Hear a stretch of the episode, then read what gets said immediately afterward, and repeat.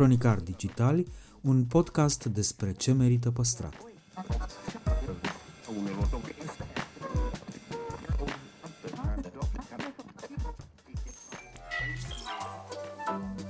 Podcastul Cronicar Digital este proiectul echipei care, de patru ani, promovează patrimoniul în rândul tinerilor, scuturând de praf și prejudecăți interacțiunea cu istoria și cultura.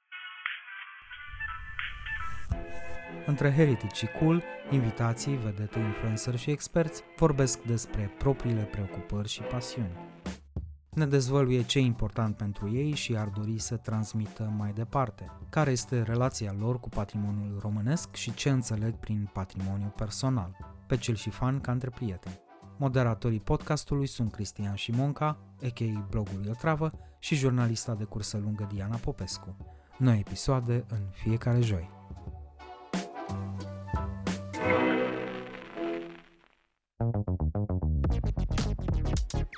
Anca Bucur detaliază cât de lung e drumul de la balet la fitness, mai ales dacă trece prin gimnastică aerobică și cum poți redeveni campioană după ce naști primul copil. Și am început să mă pregătesc pe la vreo 4-5 luni după ce am născut.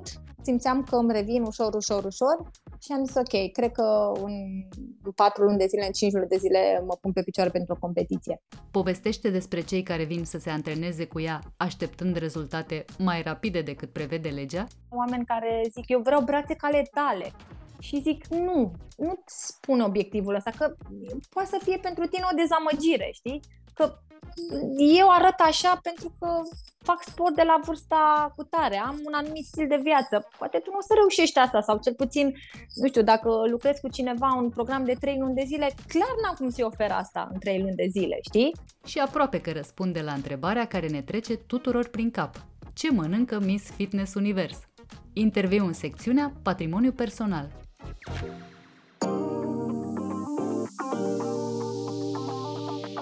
25 de ani, Holcim România este mai aproape de net zero, de o lume mai verde. Viitorul nu este scris, este construit, împreună.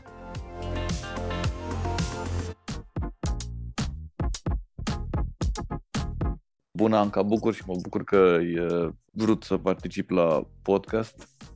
Bună, bună, îmi pare bine, da. Mă bucur și eu, mulțumesc de invitație. Te urmăresc de foarte multă vreme și uh, știu, uh, eu sunt un mare fan al tuturor oamenilor care practică sportul și mă bucur de fiecare dată de orice performanță a lor. Știu că e, și soțul mulțumesc. tău este fost uh, hocheist. Așa este chiar mi se pare că, uite, de exemplu, acum vorbim, toată lumea vorbește despre David Popovici, uh, chiar mi se pare că ar trebui să avem mai multă atenție cu ei și să vorbim mai, mai mult despre ei, nu doar în să ne facem o poză după ce câștigă o chestie de asta, abonez că și tu ai trecut prin asta și așa e da. cursul firesc al lucrurilor, nu cred că...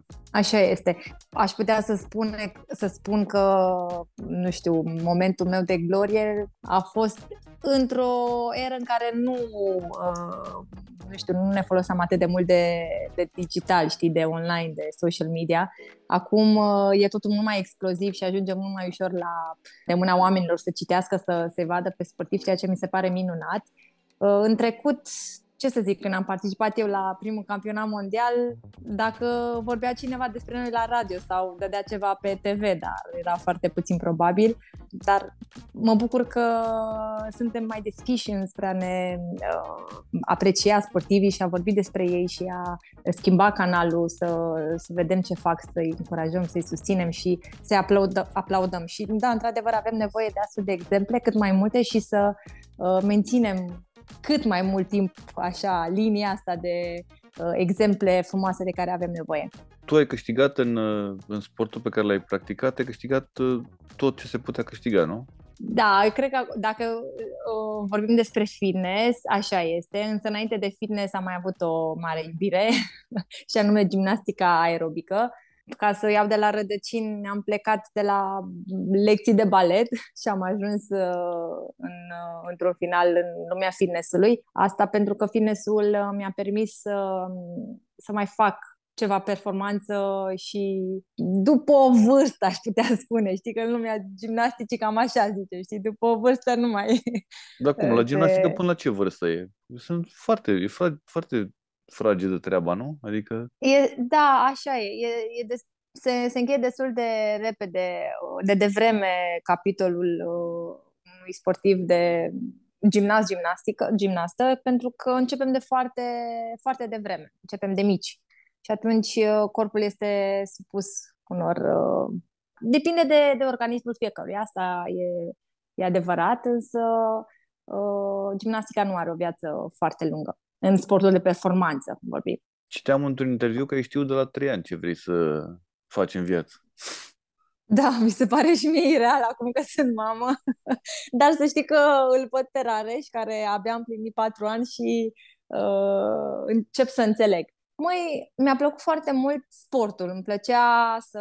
Evident că totul pleacă din joacă și asta au uh, susținut și părinții mei, m-au, uh, m-au sprijinit. În prima fază m-am jucat, dar îmi plăcea această joacă, după care am prins puțin microbul competițiilor. Evident, ce se vedea la televizor, pentru că în acea vreme uh, România, cel puțin în lumea gimnasticii, era Uh, numărul 1 mondial și cumva eram așa atrasă de acel, acea reușită, acel succes și mi-am dorit să, să fiu o campioană, mi-am dorit să fac gimnastică și să, să fiu un uh, sportiv respectat. Care a fost parcursul tău până să ajungi uh, Miss Fitness Universe? Păi, uh, până să ajung Miss Fitness Universe, am fost uh, o mică balerină în orașul meu natal, în Târgu Mureș. Eram un copil foarte energic. La balet ai nevoie de grație și de altă concentrare. Uh, mi-a plăcut și acea etapă, însă cumva și antrenorii au spus că aș fi uh, mult mai potrivită pentru gimnastică sau nu neapărat mai potrivită. Cumva li se părea lor, li se părea că acela ar fi următorul nivel toate că, na, într-adevăr, nu avem uh, atât de multă susținere nici în zona asta de balet. Și atunci uh, mi-au povestit de școala de gimnastică de la Deva, unde uh, se antrena și lotul uh, de gimnastică, de unde veneau medalile, așa se, se zicea că este școala campioanelor. și um, cumva mi-am îndreptat privirea în zona aceea, deja aveam șapte ani și deja la șapte ani uh, știam că asta vreau, vreau să fac performanțe și că îmi doresc foarte mult să ajung la, la competiții de talie mondială. Uh, la șapte ani și jumătate ne-am uh, dus cu toții la DEVA pentru a da examenul de, de a intra în școală. Era un examen foarte greu, dar și foarte multă lume participa. Adică eram așa, ne rugam cu toții să fiu admisă. Sute, sute, sute de fete dădeau uh, admitere pentru a intra acolo la școală, doar a intra în școală. Și uh, da, s-au schimbat. Erau alte vremuri, vorbim de acum, trebuie să mă gândesc, 27 de ani. Și uh, am fost admisă uh, și de acolo a început povestea mea ca gimnastă, sportivă de performanță în devenire. Am început cu gimnastica artistică, gimnastica clasică, dar eu sunt înaltă, cumva nu știu de ce eram așa date mai la o parte, fetele mai înalte, știi? Deși nu era asta un, uh, un lucru care să, să mă țină pe loc, pentru că eram foarte, foarte muncitoare, însă recunosc că energia mea și dinamica mea în ceea ce făceam am simțit-o și eu până când am văzut un antrenament uh, al fetelor de la gimnastica aerobică și m-am îndrăgostit pe loc și am sunat acasă și am spus că eu asta vreau să fac. Ăsta este sportul care mi se potrivește cel mai mult. și cred că pe la vârsta de, de 10 ani, 9-10 ani, am uh, migrat așa spre gimnastica aerobică și m-am îndrăgostit la nebunie de sportul acesta, care, din păcate, nefiind un sport olimpic, nu am avut uh, susținere și nici la nivel de acolo, de sus. și atunci uh, am tras. A fost uh, foarte multă muncă și nevoie de foarte multă, mult suport uh, financiar, că moral l-aveam, din partea familiei. Și după aia, adică ai legat niște chestii de astea, că muzică exista da. și, la, și acolo, exista și uh, sport și după aia Ți-a plăcut asta cu fitness-ul și ai zis să le faci pe toate, să faci un mix, nu? exact. Uh, gimnastica aerobică asta are la bază. Este un exercițiu foarte dinamic, sunt uh, elemente din gimnastică, evident, multe cumva se leagă cu totul ce pleacă din ramura aceasta a gimnasticii. Uh, era nevoie și de, de mișcări de dans, de a coordona mișcarea cu muzica, costumul, totul, totul era altceva. Am ajuns și în lotul uh, național de junioare și de senioare uh, al gimnasticii aerobice, dar uh, după ce mi s-a încheiat cariera, cumva ca să sar așa puțin peste fraze, când am ajuns la, la capitolul fitness, am simțit într-adevăr că deja am în spate un bagaj uh, pe care îl pot folosi în avantajul meu, evident, în această zonă.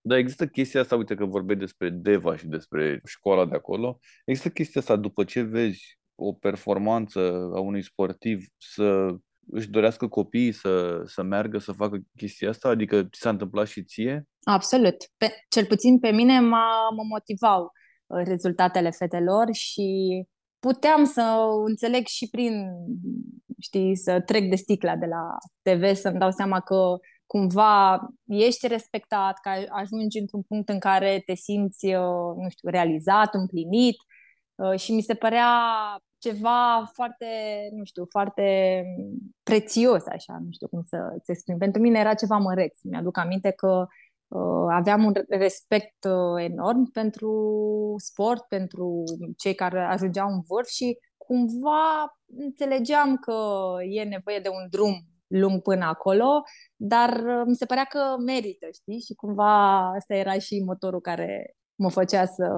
să trag de mine, să lupt ca să ajung pe prima treaptă a podiumului. Mi se pare că da. astea de la, de la fitness de acolo uh, arată... Voi și mâncați? Adică existau momente în care mâncați ceva? Bineînțeles, bineînțeles. Dacă n-am fi mâncat, am fi fost așa, ca două bețe, ca să spun. Nu, nu știu că e... mi se pare că e corpul la uman de ți-l arătau la școală, știi? Că era totul perfect, mușchi cu, adică Cred că e foarte da. greu, nu? Adică ce înseamnă pregătirea pentru un concurs pe nivelul ăsta?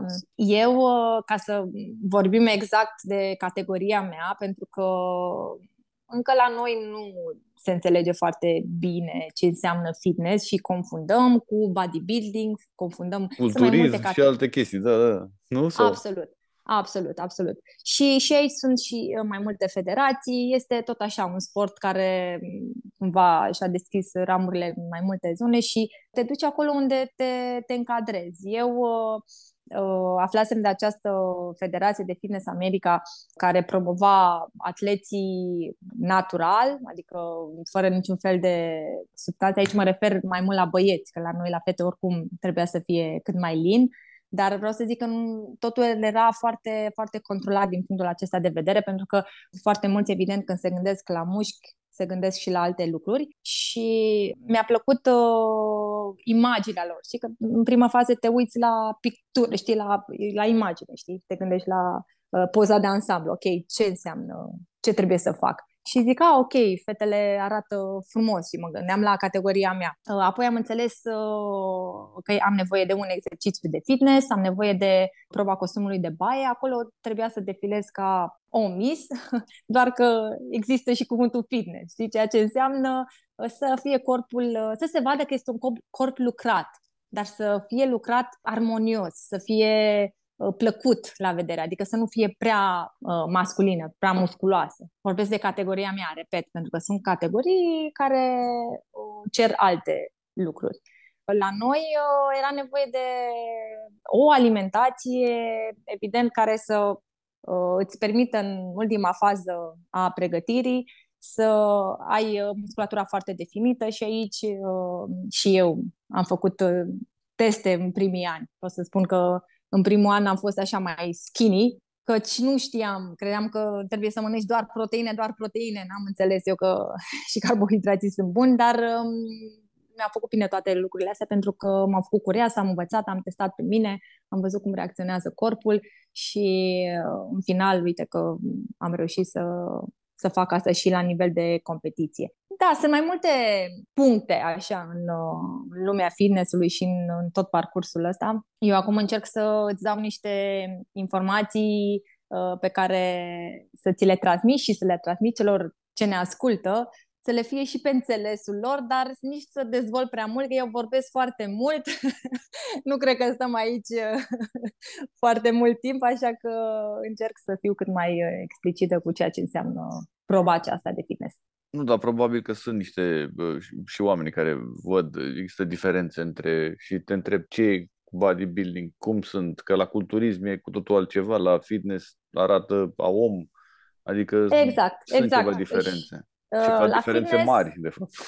Da, exact. Uh, la fitness să te gândești că prin prisma faptului că tu trebuie să prezinți un exercițiu de gimnastică, de uh, bine, acolo aveam cumva libertatea de a aduce elemente din mai multe sporturi, dar să fie și o acrobație, dificultate, dans, adică era așa, fiecare aducea ce avea mai bun și să prezinți un exercițiu foarte exploziv cu niște elemente uh, care erau impuse, dar uh, restul uh, să-l faci tu să fie cât mai wow, cumva asta era ideea.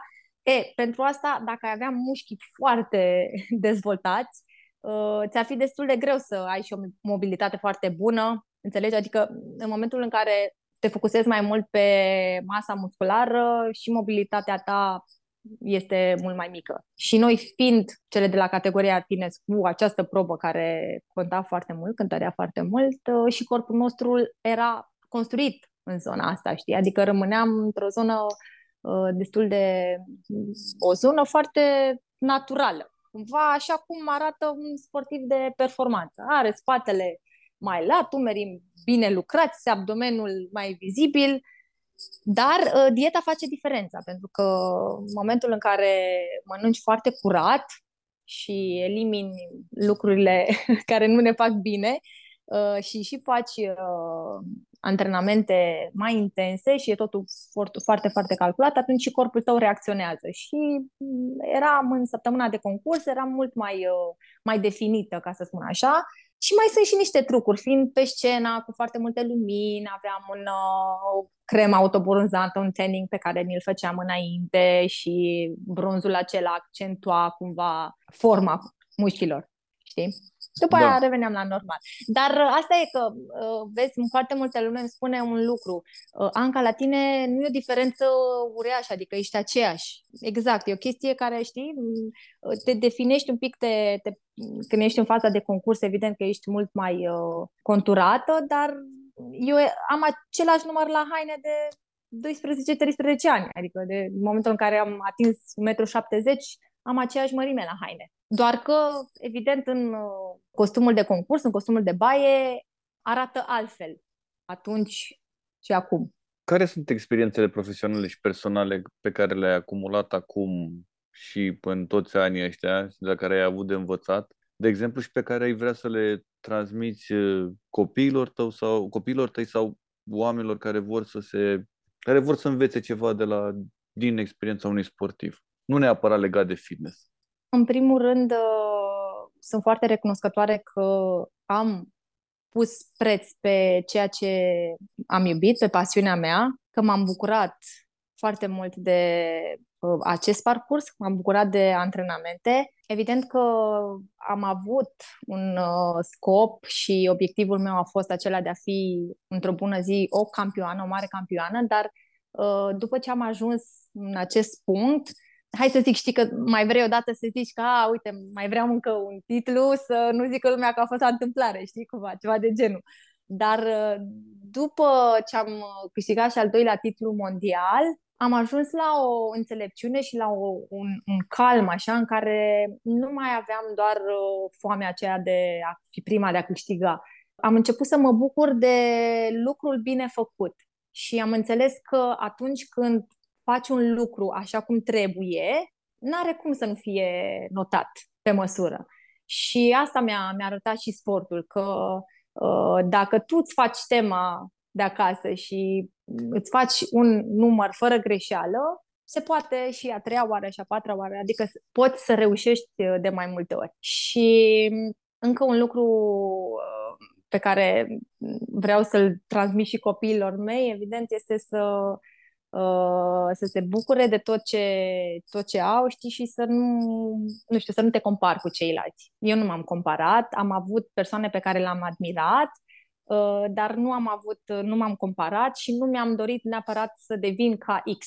Am crezut atât de mult în, în mine și am îmbrățișat atât de mult calitățile mele, încât mi-am dorit uh, doar să iau cei mai buni din stânga și din dreapta n-ai avut, adică ai avut modele, probabil, oameni pe care îi admiri, dar cred că ai luat de la fiecare câte puțin, nu? Cred că, nu? Da, adică... da, da. Mie mi se pare, exact, asta, asta mi se pare încă și cum, cum îmi povestește și mama mea, adică nu spuneam vreau să devin, toate că admiram și cu toți aveam, uh, uh îi rosteam numele, Nadia, Nadia, cel puțin uh, dacă vorbeam de gimnastică, dar nu spuneam eu vreau să devin ca Nadia, vreau să fiu o Nadia. Tot, tot, tot, tot timpul spuneam, vreau să devin o mare campioană. Și am început să înțeleg uh, lucrul acesta mai târziu, știi, pe măsură ce am uh, crescut și au trecut ani și, cum spui și tu, uh, am trecut prin niște experiențe, mi-am dat seama că, de fapt, eu de mică eram atât de implicată în ceea ce făceam și aveam așa o credere atât de mare în, în calitățile mele și în puterile mele, să spun așa, încât eu voiam să fiu o mare campioană, nu voiam să fiu ca X, știi?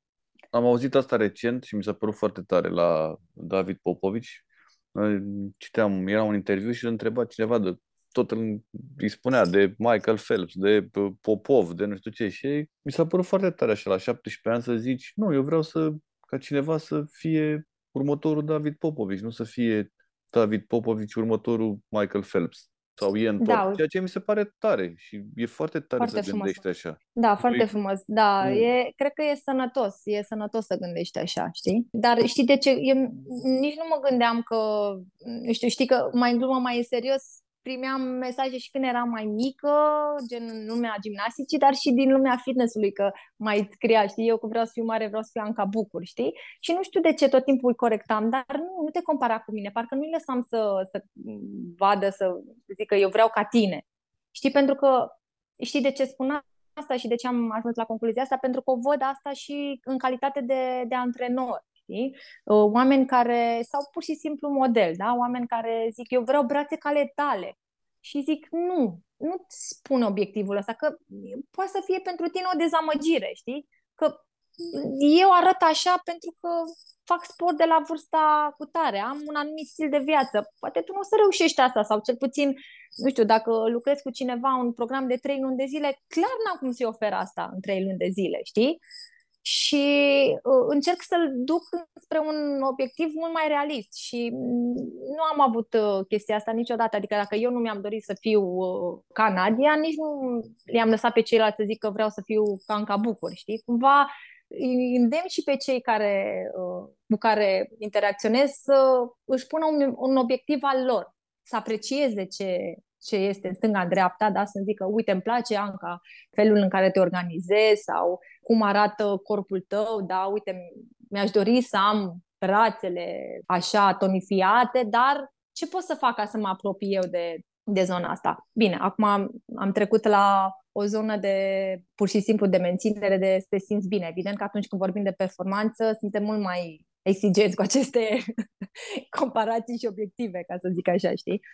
Dar uh, eu cred că ăsta e un câștig pe care dacă îl simți, uh, îl ai ca și om. Să te apreciezi și să, să apreciezi ceea ce fac ceilalți, dar să nu te uh, deruteze pe tine, știi? Că dacă tu știi ce ai de făcut, atunci uh, ai alt, alt elan, altă viteză decât dacă ești uh, focusat de ce face în stânga și în dreapta, că îți oprește puțin din uh, elan dacă te oprești să te uiți să vezi ce face vecinul. Cum a fost pentru tine că ai câștigat uh, multe titluri mondiale, după care a venit primul copil, nu? Da. Și după care ai, re, ai continuat să, să faci asta și tot așa, titluri peste titluri, nu? Așa este. A da. fost greu? A fost, a, e complicat. Sunt 9 luni, încă câteva după, nu? Da. Am avut un mindset foarte nu știu, să știi că încerc să, de multe ori să mă pun și eu așa, eu cu mine, cu gândurile mele și să mă gândesc cum am reușit, pentru că uh, de multe ori uh, îl caut și eu răspunsul.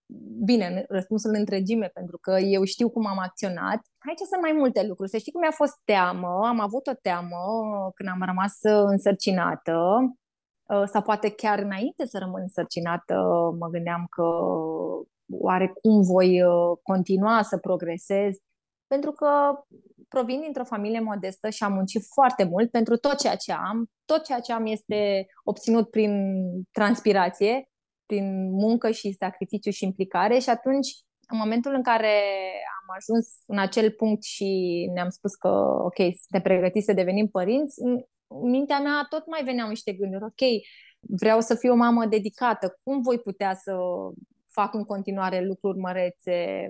Stai că sunt și într-un, într-o zonă în care nu ești foarte apreciat și nu, dacă îți oprești din activitate, cam ieși din joc, știi? Și zic, cum, cum o să fac să, să merg în continuare așa, în, în ritmul meu, știi? După care mi-am uh, dat așa două palme și am zis, Anca, ok, ai realizat, ai făcut uh, niște lucruri frumoase în lumea sportului, îți dorești foarte mult uh, și partea aceasta de familie, hai să ne focusăm pe asta, că lucrurile se vor lega. Și în momentul în care am, am reușit să iau puțin presiunea aceea, m-am relaxat și am zis ok, iau lucrurile așa cum vin și sunt convinsă că o să mă descurc. Am văzut cum reacționează corpul, mi-am dat seama că nu am cum să ies din cărți dacă am puțină grijă de mine și uh, rămân în continuare focusată, în momentul în care îți spun sincer că după ce am născut, uh,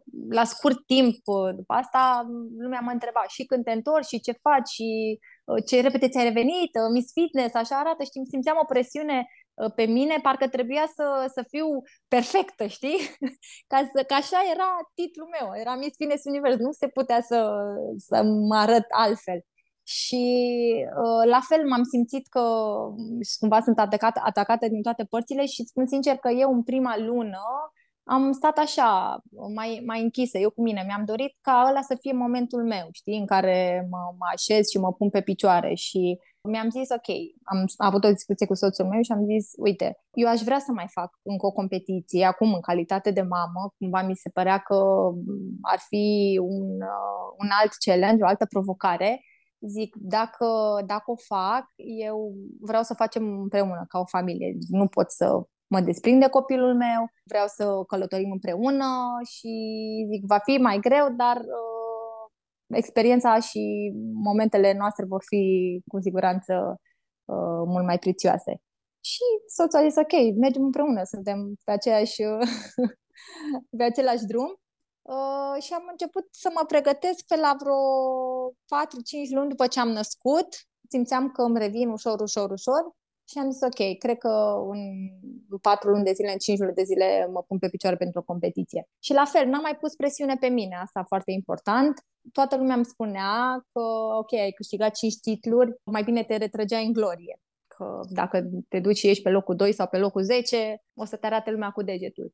E, și atunci mi-a plăcut de mine că mi-am zis, ok, dar nu, nu am nicio așteptare de la ceilalți, că nu fac asta pentru ceilalți, eu fac asta pentru mine, doar să-mi demonstrez mie că că pot, că sunt uh, o mamă care rămâne în continuare acolo cu copilul ei, dar uh, am iubit foarte mult uh, această scenă a fitness-ului și încă mai am ceva de arătat. Și asta, uite că mi-aduc aminte când am ajuns în Miami și eram cu și în brațe, încă la lăptam, mi-am zis unul din, uh, din organ- organizatori, zice, ok, bravo Anca, te admirăm, ești foarte tare, dar acum ce mai vrei? Știi? Am zis, Păi, nu aveți nevoie și de o legendă în fitness, știi? Adică, cumva, tot timpul oamenii au limite, știi? Dar ce mai vrei? Dar, da, ok, fiecare are cumva viziunea lui, știi? Da, ți-am zis că vorbesc mult. Dar nu, nu înțeleg asta, știi că ai spus-o de mai multe ori și cu presiunea asta pe care ți-o spun oamenii și cu sfaturile astea, pe mine mă termină psihic când au tot timpul sfaturi de la oameni care oricum nu contează și nu le, eu nu le cer sau ceva în genul ăsta, dar nu înțeleg așa da. de ce toată lumea știe mai bine când trebuie să te retragi tu, când De ce, ce mai vrei? Adică de ce să faci asta? De ce? Lasă-l pe omul Oamenii? lasă Absolut, da, da. Oamenii vor comenta mereu. Uite, anul trecut, la câteva luni după ce am uh, devenit mamă pentru a doua oară și a venit și Ana de lumea noastră, lumea noastră minunată, am făcut uh, o copertă cu Ana și Rare și ei au scris titlul uh, Anca Bucur, cea mai fit mămică din lume. Eu am înțeles ideea titlului. Venea de la faptul că sunt campioană mondială la fitness. De acolo cea mai fit mămică din lume. Dar titlul era destul de greu și au fost reacții și și, te apreciem la la la și câteva mămici uh, mi-arătau poze cu alte mămici care sunt mult mai definite și cumva eu când am făcut coperta aveam 3-4 luni de la, de la naștere, adică că eram așa mai pufoșică să zic, știi? Da. Și erau mămici care îmi trimiteau poze că ce, asta e fit, uite pe X uh, cum arată, așa trebuie să arăt dacă ești fit. Și mă, mă bufnea râs, nu venea să cred că ei nu înțelegeau esența titlului, știi? Că de fapt e, e vorba despre o mamă care a fost campioană la fitness, știi? da, asta și... odată și doi, nu e ca și cum ai dat tu titlul ăsta. N-ai da, venit și adică, da, da, da. Și de asta cumva mi-a plăcut și când am început uh, uh, discuția noastră, știi că vorbeam de respectul față de sportiv și pe care trebuie să-l menținem, știi? Adică, ok, nu mai sunt în, uh, în lumea competiției, da? M-am retras, dar sunt un sportiv care a, a făcut niște realizări. Despre realizările mele cumva se vorbeau, dar încă în calitate de mamă. Nu, ele s-au uitat complet. Acum uh, focusul uh, unora era de ce nu se mai vede abdomenul la fel de bine, știi? Ceea ce este total greșit. Dar e, e ok. Uh, eu sunt foarte împăcată cu treaba asta, nu, nu mă zbat. Fu, am lucrat uh, la avea un mindset de ăsta așa sănătos. E destul de periculos dacă nu ești atent, poți să cazi într-o capcană de asta internetului și poate să te afecteze. Nu, am, eu am tras așa, mi-am tras carapacea mea de, de rac și am zis, nu, ce, ce nu face bine, nu las să intre în casa mea. Te-ai gândit vreodată să te muți în altă țară? Da, da, am și făcut uh, pașii pentru a mă muta. În momentul în care, din diferite motive, am decis că nu mai uh, fac gimnastică aerobică de performanță, mi-am zis, ok, ce fac la noi? nu prea aveam uh, variante, atunci și uh, partea de, nu știu, de predat, uh, clase nu e, de aerobic nu era foarte dezvoltată, lumea fitness-ului nu era dezvoltată la noi. Nu găseai locuri să antrenezi, nu știu, la o sală de gimnastică, chiar și ca antrenor secund. Deci eu aveam diploma respectivă și zic, ok, ce fac cu diploma mea, unde mă duc? Și zic, hai să mă duc în străinătate, unde frații mei locuiesc, și anume Belgia. Am făcut toate demersurile, în fine, e o poveste lungă. Într-un final uh, am, am întâmpinat niște, niște situații care m-au făcut să spun la un moment dat eu nu mai fac bagajul și nu vreau să mai plec, să mă mai confrunt, rămân acasă. Și am, am spus, ok, mă duc la Cluj, fac facultatea la Cluj, stau mai aproape de casă, eu sunt în Târgu Mureș și simțeam nevoia să stau puțin în zona aproape de case, știi, aproape de, de locul în care m-am născut, cu toate că la șapte ani jumate, opt ani am plecat de acolo. Și așa am, uh, am început să prind rădăcini, să spun așa. Am început să, să prind microbosa de fitness, de a preda, mi-am dat seama că mi se potrivește foarte mult, am uh, progresat foarte mult imediat, lumea îmi spunea că e ceva diferit la mine și eu simțeam, simt o energie, simt ceva când intru în contact cu oamenii, când intru în sala de, de aerobic și mi-am zis asta trebuie să o fac, dar așa cum îmi place mie, zic asta o fac, dar la cel mai înalt nivel. Și am investit foarte mult în, în cursuri și în mine și cumva chiar și cu competițiile pe care le aveam în America și mergeam foarte frecvent acolo și îmi ziceau să rămân acolo, știam că nici nu e așa ușor, adică ne gândeam, ok, care sunt variantele, cum poți să rămâi, cum poți să te angajezi, le puneam toate pe foaie. Cu toate astea, cumva am simțit că am plecat de la zero la mine în țară și că începeam să progresez și parcă nu mi-am dorit să plec. Mi-a plăcut uh, ideea asta de, de a mă dezvolta aici unde am rădăcinile. Dacă ar fi cineva să se apuce de, de sport, care ar fi prima chestie pe care l-ai sfătuit să o facă? Uh, vorbim de sportul de performanță sau de, că acum la mine știi, sunt două categorii? Băi, amândouă. Amândouă sunt la fel de importante. Mi se pare că e imperios necesar și să ai o nație de oameni care să facă sport, indiferent că e performanță sau nu. Bineînțeles. Sportul trebuie să-l facem din plăcere și trebuie să găsim care este acea plăcere pentru noi. Dacă vorbim de uh, sport de performanță, da, la fel. Pleacă dintr-o joacă, după care, evident că trebuie să urmărim ceea ce uh, face copilul, evoluția lui, să poți să, uh, să fii capabil, da, ca antrenor, ca părinte, să dai seama, ok, unde, care e direcția lui și cum îl ajutăm să meargă mai departe. Dacă vorbim de sportul uh, de zi cu zi, cel pentru sănătate, la fel trebuie să, să-l facem din plăcere, să găsim o formă de activitate care să nu se pară că e ceva știi, zici, aoleo, astăzi trebuie să mă duc să alerg, dar de ce? Nu, nu trebuie să mergi să alergi, trebuie să, sau să scoatem cuvântul trebuie, vreau să mă plimb, vreau să înot, vreau să mă duc să joc basket, tenis, să găsești orice formă de mișcare, pentru că odată ce începi să dai drumul la motoare, știi, corpul nostru pe măsură ce începe să se miște, uh, îți dă niște semne, știi? Hei, mă simt foarte bine, continuă să faci asta și atunci simți nevoia să mănânci mai uh, curat, simți nevoia să te odihnești mai bine. E tot așa ca un puzzle, știi? Vin piesele la loc. Totul pleacă de la plăcerea de a face lucrurile.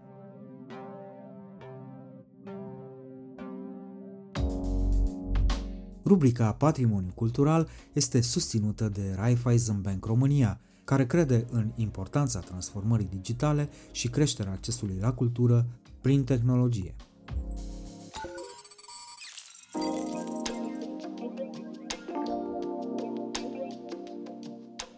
Vlad Sebastian Rusu dezvăluie cum a renăscut din propria cenușă Palatul Cultural din Blaj, devastat de un incendiu în 1995.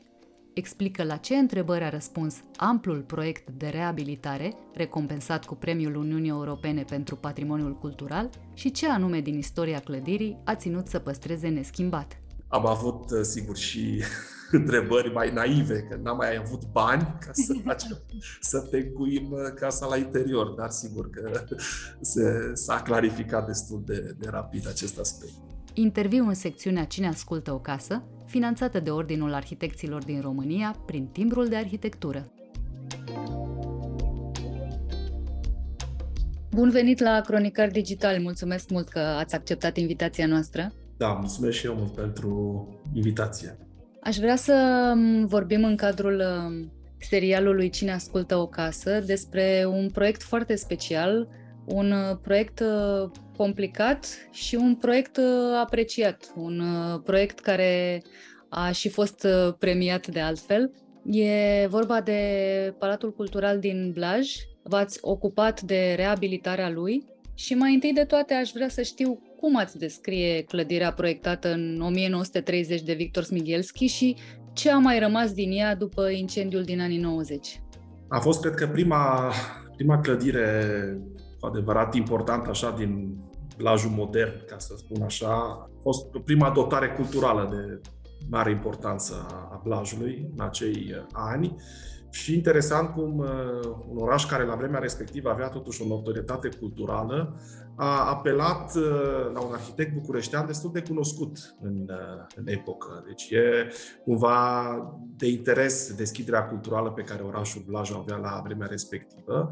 De fapt, funcțiunea s-a adresat în primul rând asociației Astra, era o asociație culturală care avea sediul principal la plaj, un din setele principale la plaj și, uh, sigur, au uh, ales uh, această formulă de a lucra cu un arhitect bucureștean care a venit cu un obiect interesant în piața principală a localității, primul rând, pentru că el s-a inserat cu destul de mare grijă față de niște vecinătăți destul de modeste, chiar dacă clădirea în sine era una reprezentativă și avea și un turn al scenei, deci clar cu un gabarit diferite uh, aspectul caselor parter din uh, vecinătate. Și, sigur, o clădire construită așa într-un stil al epocii, un uh, eclectist din asta, sau un art deco clasicizant, aș putea spune mai degrabă, dar care nu era deloc de neglijat ca și confort al interiorului. Era o clădire destul de elegantă, cu foaiere care se deschideau către piața centrală, cu o sală cu 200-300 de locuri și cu, cum spuneam, cu o scenă, cu o fosă a orchestrei, cu tur de scenă. Deci o clădire care se dorea așa, la scara evenimentelor culturale ale vremii într-o, într-o localitate, să spunem, de mai mici dimensiuni. E interesant totuși că pentru Smigelski a fost uh, chiar un motiv de laudă într-unul din numerele Arhitectura, reviste Arhitectura din uh, acea perioadă. El face un soi de uh, studiu acustic, având ca studiu de caz această clădire. Deci am găsit articolul căutând în arhive și uh, m-a, cumva m-a surprins uh, preocupări, m-au surprins preocupările pe care Smigeschi le avea la acel moment vis-a-vis de cum a gândit toată geometria interioară a sălii, în așa fel încât să urmărească niște parametri acustici.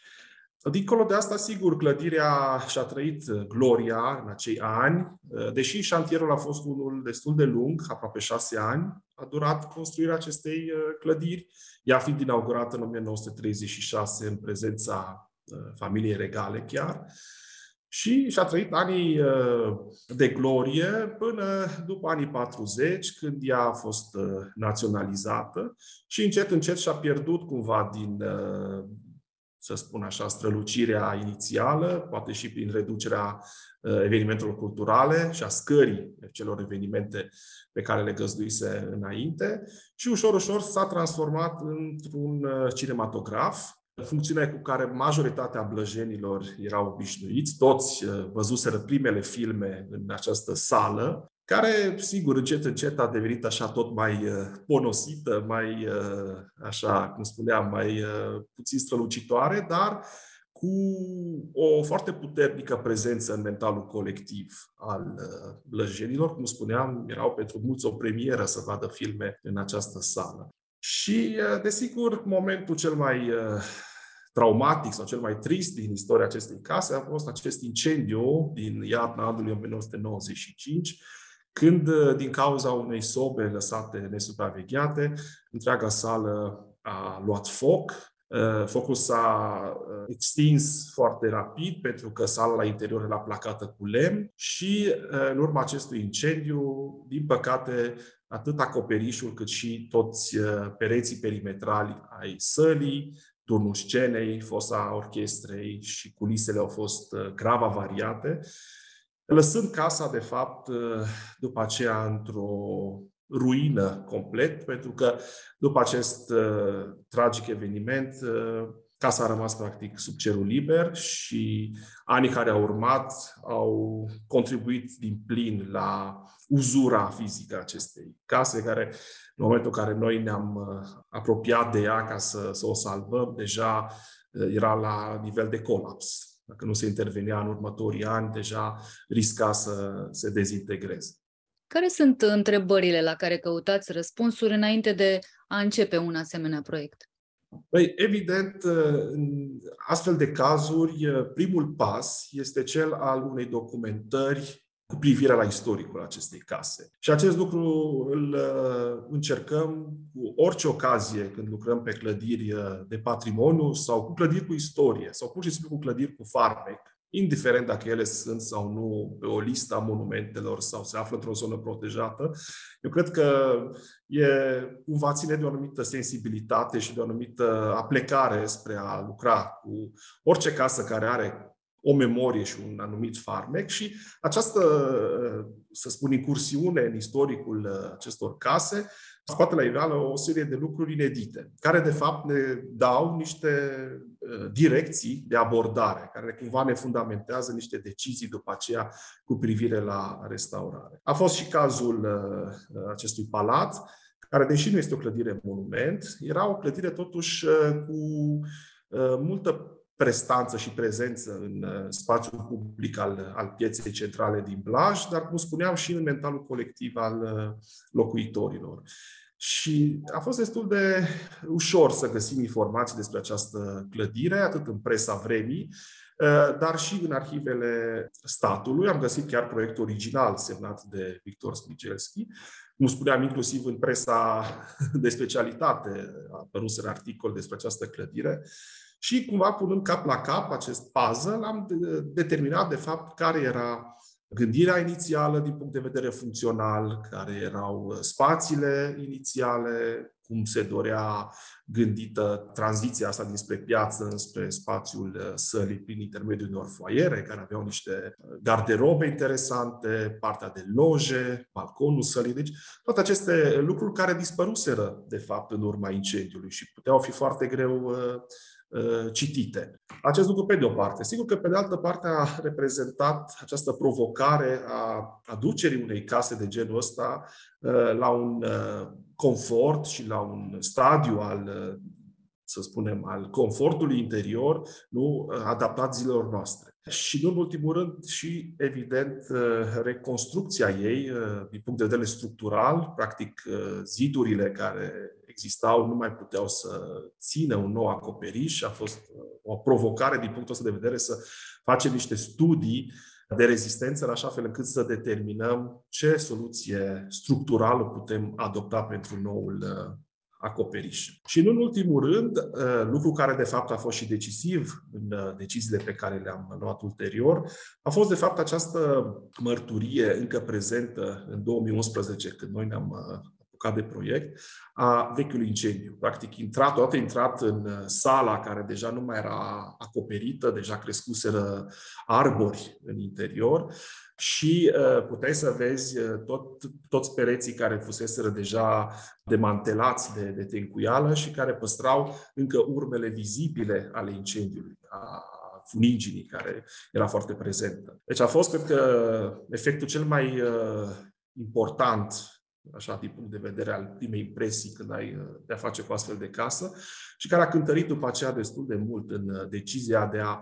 păstra, de fapt, această esență, această sevă nu, a unui moment traumatic, pentru că dacă e să o luăm așa foarte uh, teoretic sau principial, general la restaurarea unui monument sau unei case, încerci să revii la o perioadă emblematică a casei respective, la un moment de glorie, nu știu, sau o etapă istorică. Ei, casa asta, sigur că a avut mai multe etape istorice, dar evident că cea mai uh, puternică și cea mai uh, decisivă în istoria ei a fost acest uh, incendiu. Și ni s-a părut interesant oarecum să-l suspendăm cumva în timp și să le evocăm prin soluțiile de restaurare pe care le-am abordat ulterior. Cum ați făcut asta concret? Concret, pe de o parte, a fost această decizie de a păstra cărămida frustă, netencuită.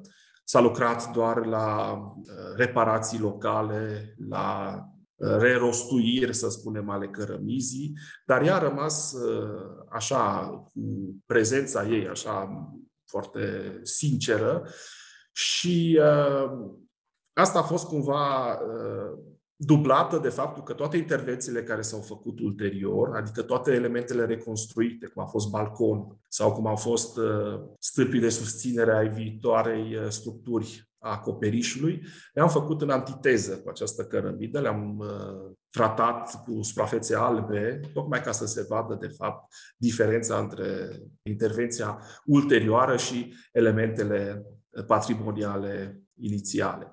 Asta pe de o parte și pe de altă parte am ales uh, ideea de a avea un acoperiș suspendat, dar sigur suspendat doar în ghilimele, pentru că el avea o structură de sprijinire în patru colțuri ale, ale sălii, dar care se retrage de la aceste ziduri ale fostei săli, zidurile de călămidă păstrate, lăsând practic niște luminatoare care să uh, inunde cu o lumină zenitală această cărămidă păstrată și care să îi confere, sigur, un efect interesant, care se vedea toată această textură frustă, cum spuneam, a cărămizii, inducând, de fapt, un efect uh, destul de interesant pentru cei care vizitau și care își puneau cumva întrebarea oare de ce a rămas casa asta netecuită. Am avut, uh, sigur, și întrebări mai naive, că n-am mai avut bani ca să facem, să tencuim casa la interior, dar sigur că se, s-a clarificat destul de, de rapid acest aspect. Iată, ați uh, rostit uh, un cuvânt uh, delicat, bani. Sunt foarte rare situațiile în care o echipă care se ocupă de reabilitări dispune de bugetul pe care și l-ar dori. Și din câte știu, în cazul Palatului Cultural din Blaj n-a fost vorba tocmai de suma ideală. Mă întrebam la ce ați fost nevoiți să renunțați, ce a trebuit ajustat pe parcurs din planul inițial. Noi am știut de la bun început cam uh, la ce buget uh, ne putem întinde și din acest punct de vedere s-a gândit proiectul de la bun început. N-am avut uh, un buget care ulterior să fie tăiat, și din start am plecat cu niște soluții care să uh, cumva să se încadreze într-o sumă pe care primăria, împreună cu Consiliul Local, uh, cu Consiliul Județean Alba, uh, dispuneau, pentru că a fost de fapt un parteneriat cu două bugete, unul local și unul uh, județean. Și, practic, reducerea a fost, de fapt, din Uh, soluția de acoperire. Am, am folosit o, un sistem de uh, structură metalică absolut banal, care a fost ulterior, sigur, mascat cu niște tavane false, în așa fel încât el să nu fie vizibil. Deci s-a mers pe o soluție foarte ieftină, cu un acoperiș în două ape, care, sigur, nu este vizibil de nicăieri și nici din interior, dar care a fost relativ o soluție ieftină.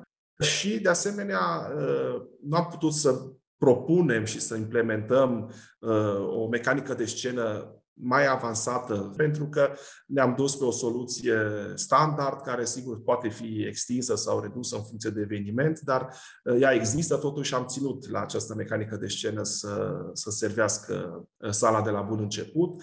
De asemenea, partea de finisaje a fost cât se poate de uh, standardizată, avem doar tencuiel la interior. Singurul lucru la care am ținut a fost tot în cheia evocării acestui incendiu, în sensul că toate tavanele uh, din spațiile cu spectatori, da, mă refer aici la foaiere și circulații, au fost placate cu un uh, oțel preoxidat, adică un, practic niște plăci metalice pe care le-am preoxidat în situ, în șantier, prin, doar prin simpla lor stropire cu apă și cu sare, deci a fost așa un fel de obținere de corten, cum se cunoaște acest oțel preoxidat, dar într-o formulă cât se poate de manufacturieră și experimentală.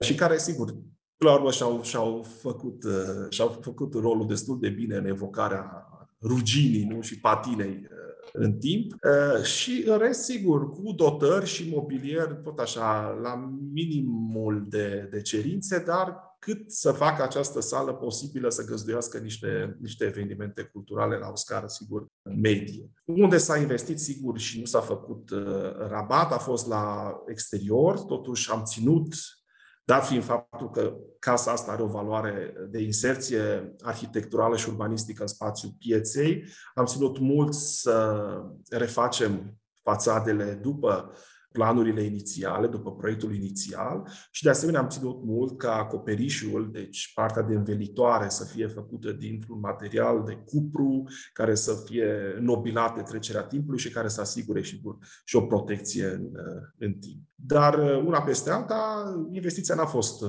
foarte mare, deci ne-am încadrat la vremea respectivă într-un buget de circa un milion de euro, ceea ce a fost destul de puțin pentru o astfel de clădire, dar ă, știind lucrul ăsta de la bun început, soluția s-a cumva s-a reținut în parametrii ăștia financiari.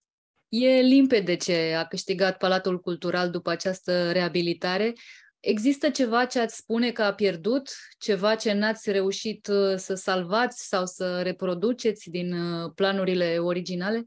A fost un compromis uh, la un moment dat și aici e vorba de fosa orchestrei, care era evident în fața scenei și care decupa o anumită porțiune din spațiul sălii. Și am cântărit mult această decizie pentru că ne-am gândit cum această sală poate să aibă o viață cu adevărat uh, reală din punct de vedere cultural, dar nu numai. Și uh, răspunsul a fost evident prin gândirea acestei săli într-o cheie multifuncțională, într-o cheie flexibilă. Asta însemnând că ea a fost gândită uh, să fie atât cu uh, locuri, cu scaune, cât și fără, uh, în așa fel încât aici să se întâmple o serie de evenimente în funcție de, de cerințe. Dar asta, de fapt, a fost cumva, a determinat dispariția fosei. Practic ne-am dus cu sala la un singur la un singur nivel până în buza scenei, în așa fel încât uh, odată cu strângerea scaunelor, ea să poată funcționa inclusiv ca sală de bal sau ca sală de expoziții și așa mai departe. Și ăsta a fost un compromis pe care, cum spuneam, uh, l-am gândit, l-am cântărit, dar în final a, a contat mai mult ca această sală să fie cât mai flexibilă. Și din acest punct de vedere am, am renunțat la ceva ce exista într-adevăr în planul inițial acestei case. Proiectul de la Blaj a câștigat uh, un premiu, Premiul Uniunii Europene pentru Patrimoniu Cultural. Ce au apreciat cel mai mult cei care au acordat acest trofeu? Acum, din uh, motivația jurului, eu am reținut uh, o chestiune care am și, am și apreciat-o, pentru că am, am bucurat de, de această observație a jurului și a fost cea legată de faptul că a fost un proiect care a venit cu o restaurare contemporană. Adică ei spuneau că, cu toate că au fost niște exemple excepționale de restaurare venite din România, majoritatea veneau într-o cheie cumva tradițională, nu? de restaurare, așa cum spuneam, de uh, aducere sau readucere a celor uh, clădiri la niște momente de glorie. Ori în cazul ăsta, fiind uh, o clădire aproape de ruină și colaps, Faptul că restaurarea s-a făcut într-o cheie contemporană și cu un buget, cum spuneam, destul de redus, dar și cu o implicare din partea comunității, deci practic s-au atins, s-au pifat mai multe aspecte, nu? deci nu doar cel legat de arhitectură, ci și cel legat de comunitate, legat de implicarea uh, societății locale, a contat mult. Și faptul că s-a făcut într-o cheie contemporană, deci e totuși o clădire care astăzi atât ca imagine cât și ca dotări și ca inclusiv ca instalații de ventilare și așa mai departe, au reușit să, să ajungă în, într-o imagine uh, contemporană, a contat, uh, a contat mult în decizia juriului și asta cred că a fost principalul motiv pentru care această casă a fost premiată. Dacă ați avea suficienți bani pentru a restaura orice clădire din România, pe care ați alege-o? Uh, grea întrebare. Dar uh, nu știu dacă ar fi o clădire anume, dar m-aș referi, cred că, la o perioadă anume. Uh, mi-ar plăcea foarte mult să lucrez și să restaurez o clădire construită în anii 60 sau în anii 70. Deci o clădire care astăzi e cumva de foarte multă lume considerată poate într-o perioadă nefastă sau într-o perioadă care nu vrem să ne amintim. Și de aici uh, foarte multe case de genul ăsta cad pradă unei mutilări fără precedent și irecuperabile. Și sunt o serie de case construite în acea perioadă excepționale din punct de vedere al uh, arhitecturii, al detaliilor, lucruri care astăzi aproape că nici nu mai poți să reproduci și uh, nefiind uh, protejate, nefiind uh, apreciate, nefiind chiar promovate pe niște canale, sunt uh, extrem de vulnerabile. Și mi-ar plăcea o restaurare de tipul ăsta, unei case făcute în anii 60-70, cu recuperarea detaliilor originale sau reproducerea lor, sigur, în aceeași cheie, cu finisaje extrem de interesante, care doar în perioada respectivă se făceau și așa mai departe. Sunt foarte multe exemple de astfel de clădiri restaurate, nu știu, Berlin, îmi vine acum în minte, dar nu numai. Toți au știut să-și valorifice acest patrimoniu oarecum recent și care spune povestea unei epoci, din toate punctele de vedere, inclusiv a unei uh, recesiuni de, de mijloace, dar care era foarte bine speculată de arhitecții vremii și care au, au excelat uh, din punct de vedere a unei inovări, inclusiv uh, tehnice, inclusiv de detaliu, și care, cum spuneam, riscă să se piardă astăzi. Nu? Tâmplării extrem de deștepte, făcute cu, cu mijloace rudimentare și care astăzi dispar sub nu, acest bombardament al PVC-ului și al nu? al termopanului. Da? Deci, cred că o astfel de casă Și mai sigur că nu vreau să zic niște, niște nume de clădiri, dar aș spune doar câteva care sunt într-un astfel de pericol și aici mă refer la Cluj, de unde sunt eu și de unde profesez de ceva timp. Mă refer la Palatul Telefoanelor din Cluj, o casă excepțională și emblematică pentru arhitectura modernistă recentă, Biblioteca Academie, deci toate niște case care încă au scăpat cât de cât de acest tăvălug al modernizării, cu ghilimelele de rigoare, și care cred că merită o recunoaștere și o restaurare ca la carte, ca orice alt monument de arhitectură din uh, țara asta. Clădirile acestea au uh, două defecte cu ghilimelele de rigoare. Amintesc uh, de o perioadă pe care mulți ar prefera să o uite și nu sunt suficient de vechi încât să pară că ar merita atenția astăzi. Așa este, însă chestiunea cu nu sunt destul de vechi, aici deja cred că a trecut destul de mult timp și, într-adevăr, vine o generație, cum este și generația mea, dar mai ales generația celor care vin după, după mine sau după noi, care sunt complet uh, distanțați de, de această perioadă și reușesc să o privească cu un obiectivism mult mai, uh, mai mare decât uh, o fac eu, poate să o fac chiar cei din, dinaintea mea. Și se vede asta în preocupările pentru studiile de doctorat care se fac și care ating cu precădere această perioadă extrem de interesantă de altfel și extrem de nu știu, controversată, aș spune. Și da, poate că sunt generații de arhitecți care ar vrea să uite, de fapt, de, de o perioadă în care au fost oprimați profesional, pentru că n-au avut libertatea unei exercitări a profesiei uh, liber, ci încartuiți în instituții de proiect, institute de proiectare și cu toate constrângerile de rigoare. Dar dincolo de asta, e o perioadă pe care eu o văd uh, în care, ca și în alte domenii, nu, ca și în cinematografie de altfel, au existat niște vârfuri și niște momente care arhitecții, în ciuda acestor constrângeri excepționale, au reușit să creeze o arhitectură absolut ancorată în uh, contemporanul acelei uh, perioade. Și de dragul acestor argumente doar, cred că aceste lucruri ar trebui mult mai mult popularizate, în primul rând mai bine studiate și lucrul ăsta mă bucur că se întâmplă. Și sigur sensibilizat uh, toată lumea că sunt totuși niște valori care se vor pierde și care totuși spun povestea, cum spuneam, a unei epoci care riscă să dispară scurt și repede dacă nu, nu încercăm să valorificăm ceea ce chiar merită de, de valorificat. Păi uh, nu rămâne decât să vă urez succes la povestit uh, aceste case la care țineți atât de mult și uh, cine știe, poate într-o bună zi veți avea ocazia să restaurați una așa cum vă doriți. Mulțumesc da. tare mult! Și eu mulțumesc, și eu mulțumesc!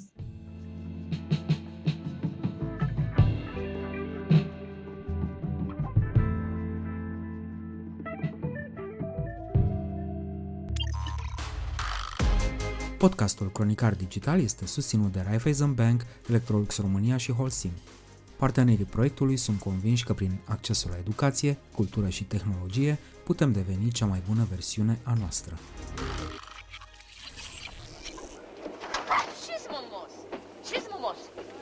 Cronicar Digital, un podcast despre ce merită păstrat. Bubico, ce mamița?